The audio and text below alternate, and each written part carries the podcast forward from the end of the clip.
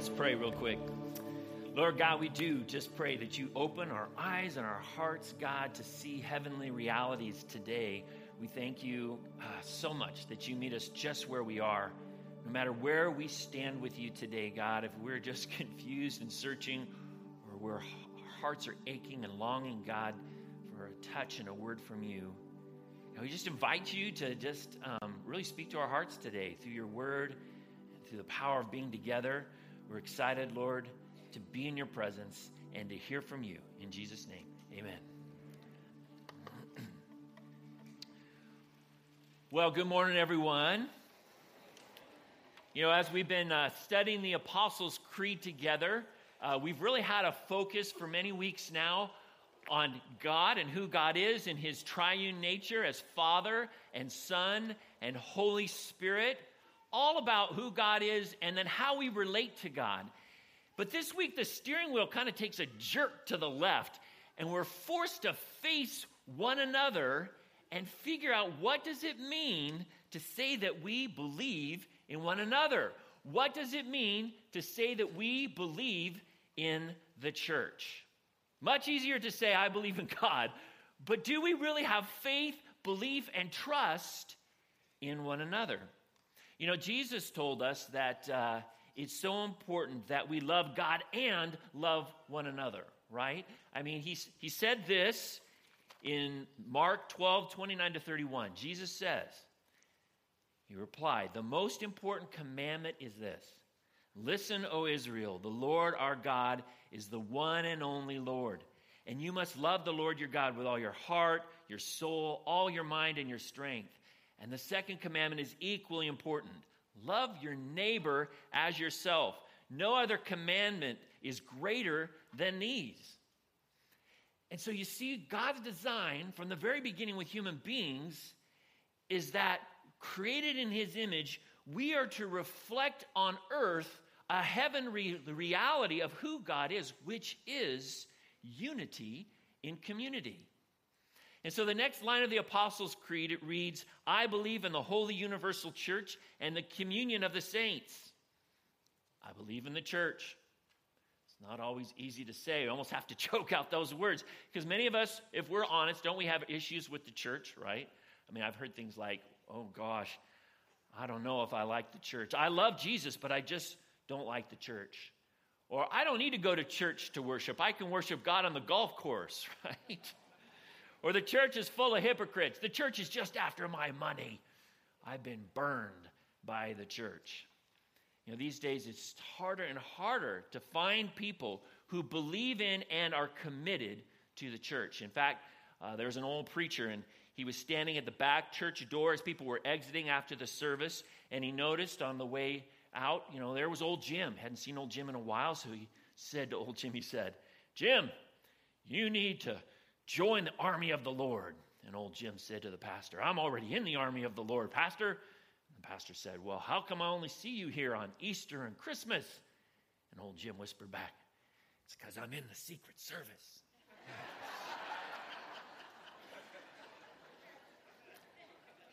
I mean, let's face it, isn't it true it's just not easy always to trust the church. And here we're being asked to affirm our faith in an institution that we're not always sure that we can completely place our trust in. You know, maybe you remember this as a little kid. I, I, I did this in Sunday school. You remember this? Here is the church, right? Say it with me. Here is the steeple. Open the doors and see all the people. And that's the problem, right? The people. I mean, seriously. Because every time you go into a church, you're going to find difficult, ornery, critical, judgment, mental, mean people. I mean, there's good people sprinkled in there too. but hey, you know what? We are all sinners in need of grace. And if you take away the people, you take away the church. Yes, people are the problem, but they're also the hope. And you know what? I actually thank God that there are no perfect churches. Seriously, because here's the problem. If I were to show up, I wouldn't belong there. You know, I'd walk in and poof, no longer a perfect church, right? It's true. And you see, just as we need to be able to say, I believe in Jesus Christ, we need to also be able to say with a whole heart, I believe in the church. And I know you're going to need some convincing, some of you. And so we've got our work cut out for ourselves. So I want you to go ahead and take your outline out of your program, and we're going to start to walk through it and talk about why I should believe in the church. So if you take those message notes out and you have a Bible, you can turn it to Matthew 16. That's where our first launching point will be. If you don't have a Bible, by the way, um, the verses will be up here on the screen. And if you don't own a Bible, we really want you to have one. And so please take one uh, from the lobby bookshelf right out there as a free gift for you as uh, you exit later on today. All right, so our first point for your outline is this, and that's that the church is from, for, and all about Jesus Christ. When we talk about the, the church, do you know who first came up with the whole concept of the church? You know, was it Peter, Paul, or Mary? No, it was Jesus, actually. One day, Jesus asked his disciples who people were saying he was, right? He ta- sat down with his disciples. Who do people say I am? And the disciples said, Well, some people say that you're John the Baptist. Some people say that maybe you're Elijah or Jeremiah or one of the prophets. And he said, Well, who do you say that I am? And Peter answered back and he said, You are the Christ, the Son of the living God. And then Jesus said something very fascinating back to Peter. In Matthew 16, 18, it records this. It says, Now I say that you are Peter, which means rock. And upon this rock I will build my church, and all the powers of hell will not conquer it. See, Jesus, he affirmed the truth that God had revealed to Peter, and he says, Yes, your words about me are true. And on this truth, I will build my church, and the gates of hell cannot conquer it. This is the first time that we hear about the church in the New Testament, that the church is built on this truth of who Jesus is. It's built for Jesus, by Jesus, and empowered by Jesus Christ. The, the word church in the original New Testament, which was written in Greek, is the word Ecclesia, which means to be called out, called out. And so, really, what the church is, it's a group of people who are called out for Jesus' specific purpose. Well, what is that purpose? Well, it's very interesting what 1 Corinthians 12 27 says that our purpose is. It says this All of you together are Christ's body, the body of Christ. Each of you is a part of it. You see, the church is not a building, it's the people. And so, why is it that we believe in the church? Because we are the church. We're the church. We're the body of Christ. We are his tangible presence in this lost world. Jesus told his disciples, He said to them, Greater works will I do, or will you do, because I go to the Father. He told them he would send his Spirit, the Spirit of adoption. And so when we receive Jesus Christ as our Savior from sin, what happens is we're adopted into God's family as His children. We're given His Spirit. We become partakers of the divine nature, it says in, in Peter. And God's Spirit is with us. He becomes present then in the world in us. You see, we reflect God's presence. We are his God in a bod. We are the body of Christ. And so the church, in all its imperfections, in its flaws, in its brokenness, is still worth believing because God is in it. And He's building it one life at a time, bit by bit, bringing wholeness and healing in Him through one another, growing us so that we reflect His likeness. All right, next point. The church is holy and set apart for God. Now, that word holy is almost kind of frightening, right? I mean, seriously, holy. Huh? it's intimidating. It's hard to relate to. The only holy things that we can relate to are Swiss cheese and donuts. holy feels like judgment, right? It just feels like this unattainable kind of standard way up here. But you see, the reason that the church is holy, it doesn't mean that it's sinless, it means that it is set apart. The church is holy because it's set apart as God's treasured possession. God sanctifies us through our relationship with Jesus Christ, and we're to pursue holiness in order to reflect his kindness, goodness, his nature, and character to the world. 1 Peter 2 9b says this For you are a chosen people, you are royal priests, a holy nation, God's very own possession. As a result, you can show others the goodness of God, for he called you out of the darkness and into his wonderful light. You see, we are chosen, loved, and called to Christ. In fact, the Bible says it refers to the church not just as the body of Christ, but as the bride of Christ. You know, in Revelation 19 and 21, it gives this beautiful picture of how God's people are joined to Christ at what's called the marriage supper of the Lamb. It's a beautiful picture.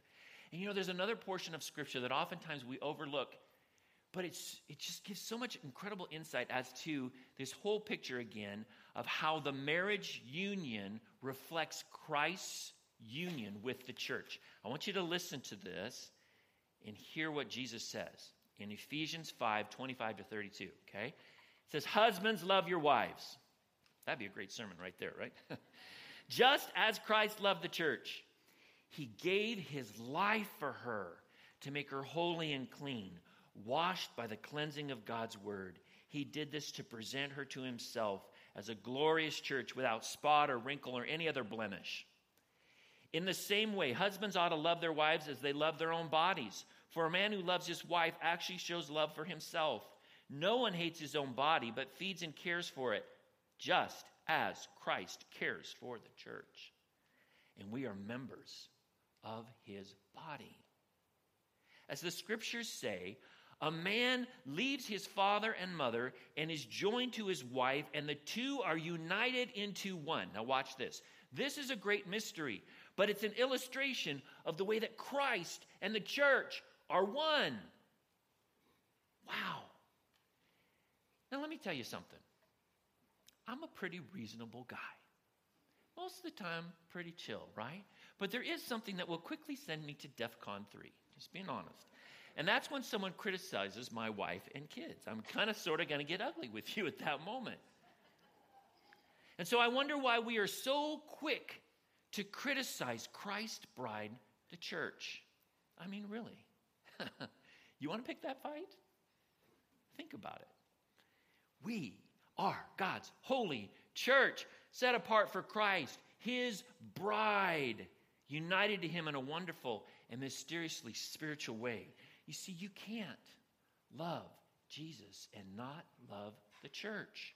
The church and Christ are one. And that's our next point. The church is one. One. The universal church is the one church of believers in Jesus from all time. From all time. United as one. Ephesians 4 3 to 6 says this For there's one body one Spirit, just as you have been called to one glorious hope for the future. There's one Lord, one faith, one baptism, one God and Father of all, who is over all and in all and living through all. All are one. Now, did you pick up the message here? The word one is spoken seven times because without oneness, there isn't any unity. The one holy universal church is the universal church of all believers in Jesus Christ, in all places, in all forms, over all time, both now and all of those who have gone before us and now live in the presence of Jesus. And it includes, we just have to remember this wonderful cloud of witnesses that are above us and brothers and sisters all around us across the globe of every color, language, custom worshiping Jesus, proclaiming God's word, loving one another, and representing the living Christ in their communities. I see a beautiful picture of this in Revelation chapter 7, where it describes a gathering in heaven of multitudes of people, too great to count, from every nation, tribe, and people, if you can picture it, standing before the throne and before the Lamb, clothed in white robes and holding palm branches in their hands and shouting Salvation comes from our God who sits on the throne and from the Lamb. And just as gigantic as the universal church is, it's also small and incredibly and deeply intimate. You see, the Christian church is both universal and local. And the New Testament always describes believers being connected into a local and intimate fellowship together. We're called to the universal church, and we're also called to be into a local assembly of believers where we share Jesus with one another. And that's our next point, which is that the church is a place of common union. Common union. Now, the original Greek word for fellowship is the word koinonia, and that means to share in common, to share a common union. And so, what makes the church different than, say, being a part of the Rotary Club or softball team or a pickleball group? What makes the difference is that we have common union with God. We're grafted into an interdependent union together where we share the life of God with one another. And when we lean into this union, all of our differences melt away like butter.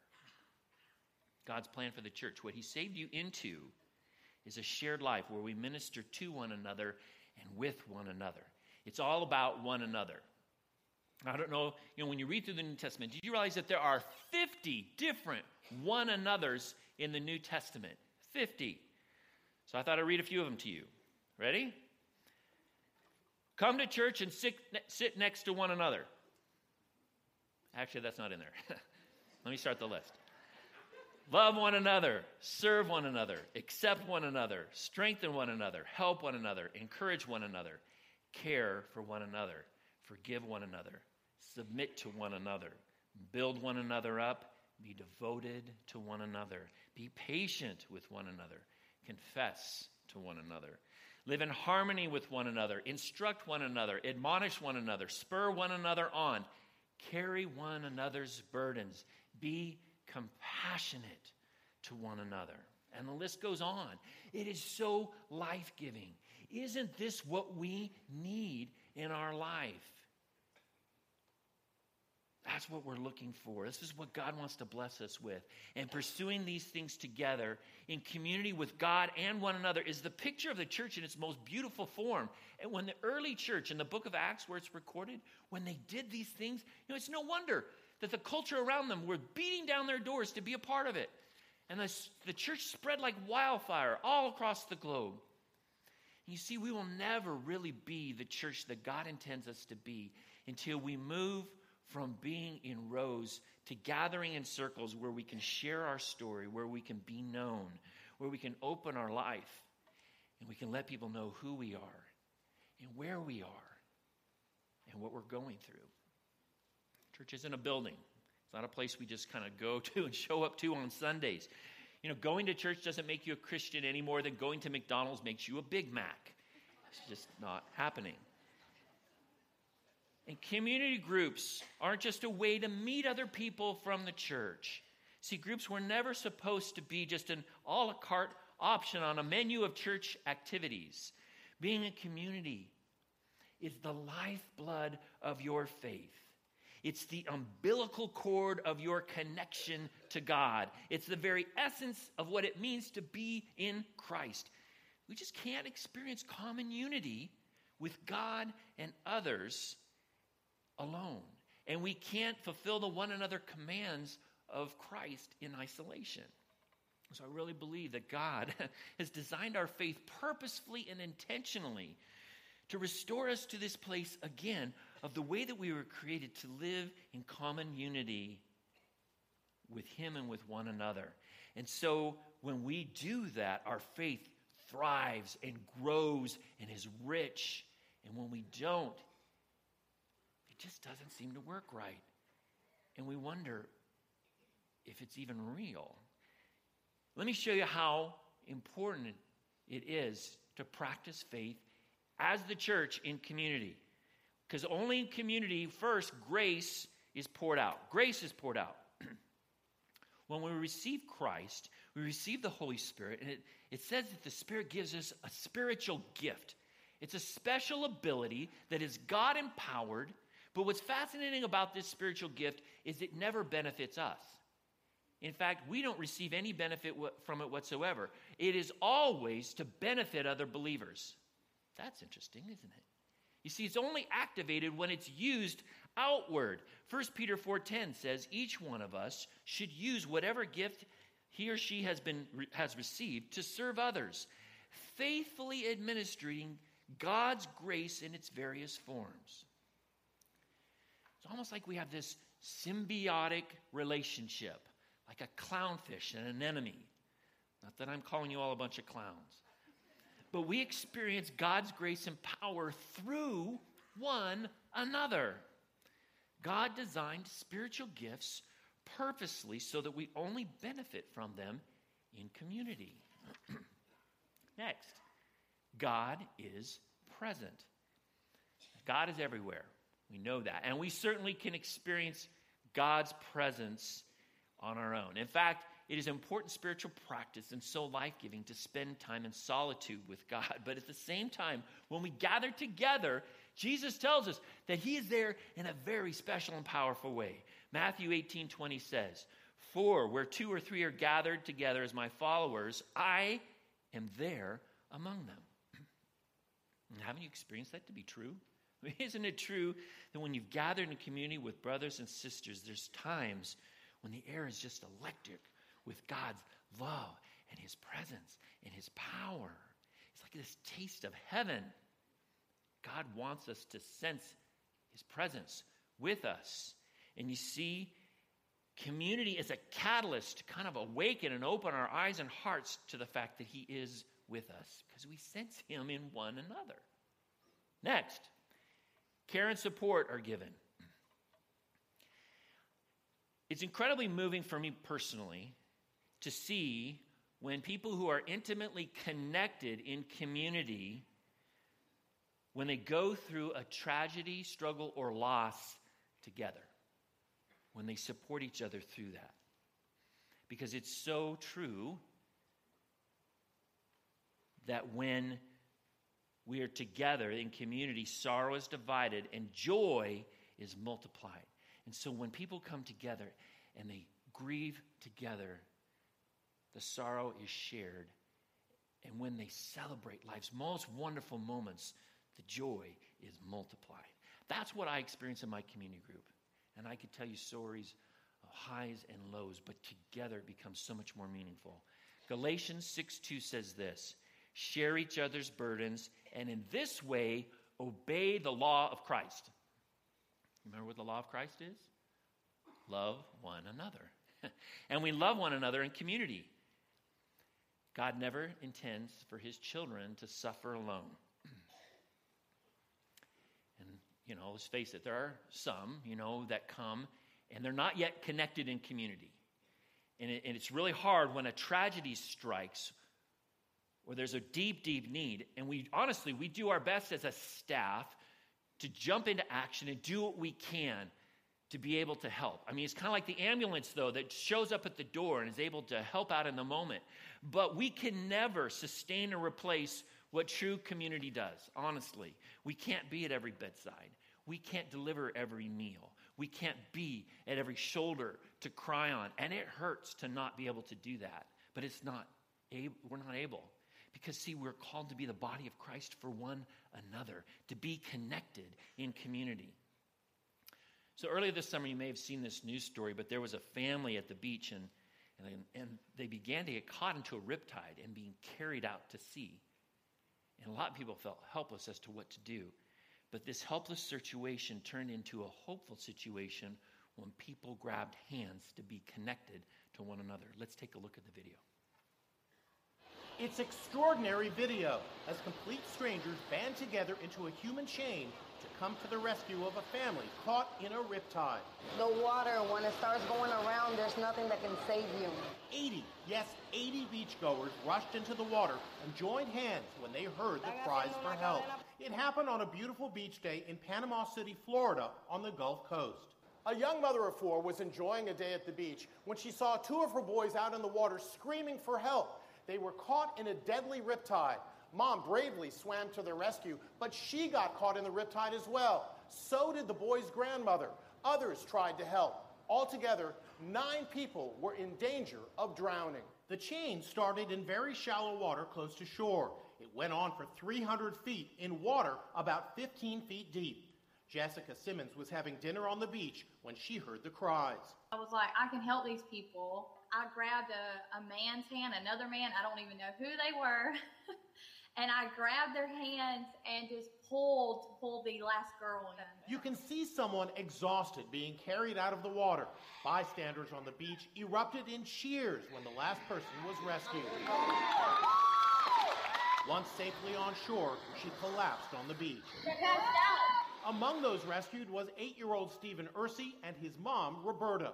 We got caught in the current and well, our mom had to go in after me and my brother, and the people made a human chain and pulled us out. As a mom, I'm supposed to be able to protect them and do everything, and I couldn't do it that day. I had to have help. The boy's grandmother suffered a heart attack during the ordeal and is still in the intensive care unit. The whole family is forever thankful to all those strangers who formed a human chain that saved their lives. Had we not done what we did, they would have drowned. Yeah.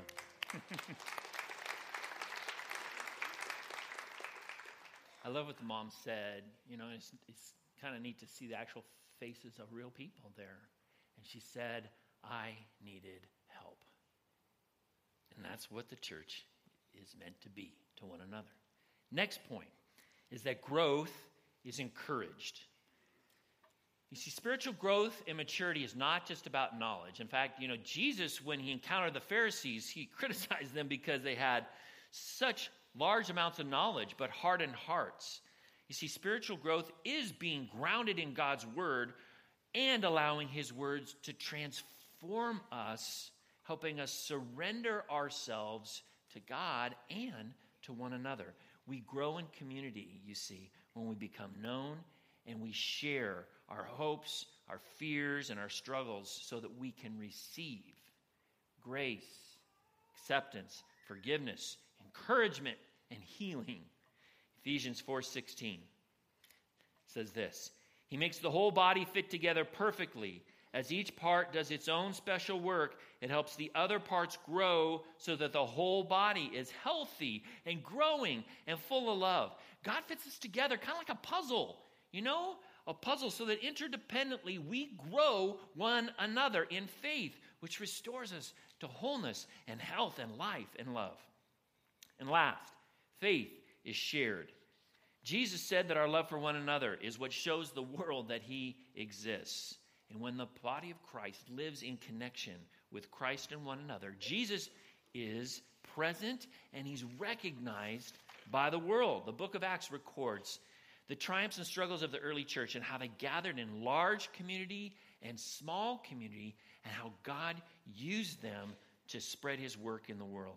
Acts 2 46 and 47 says, They worshiped together at the temple each day and met in homes for the Lord's Supper, shared their meals with great joy and generosity, all the while praising God and enjoying the goodwill of all the people. And each day the Lord added to their fellowship those who were being saved. See, the church is God's plan to save humanity. It's his strategy to restore us to our original design of life and community with God and one another. And as far as I'm concerned, I believe in the church. See, I've attended church since I was a very small little boy. I drifted from church as a young man, and I became a part of the church at 19 years old when I received Jesus Christ as my Savior. But through it all, because I've seen it all. Been to hundreds of church services, I've been in dozens of small groups. I've seen the church at its best and I've seen it at its worst. But through it all, I still believe in God's church. I believe in the holy universal church and the communion of saints. You see, the church is soared and it's stumbled. It's been battered and criticized even gunned down in some, in some cases, yet the gates of hell will not prevail against the church. Because leaders may fail, the world may rail, relationships may flail, and people may bail. But the church, it will prevail. And not based on what we do or say, but because Jesus says that it will. And we can't turn away from an imperfect church. Because when we do, we turn away from Jesus himself, because the church is the body of Christ in this world. I believe in the church, and I believe in this church, because I believe in you, and I believe in you, and I believe in you. And yes, I even believe in you.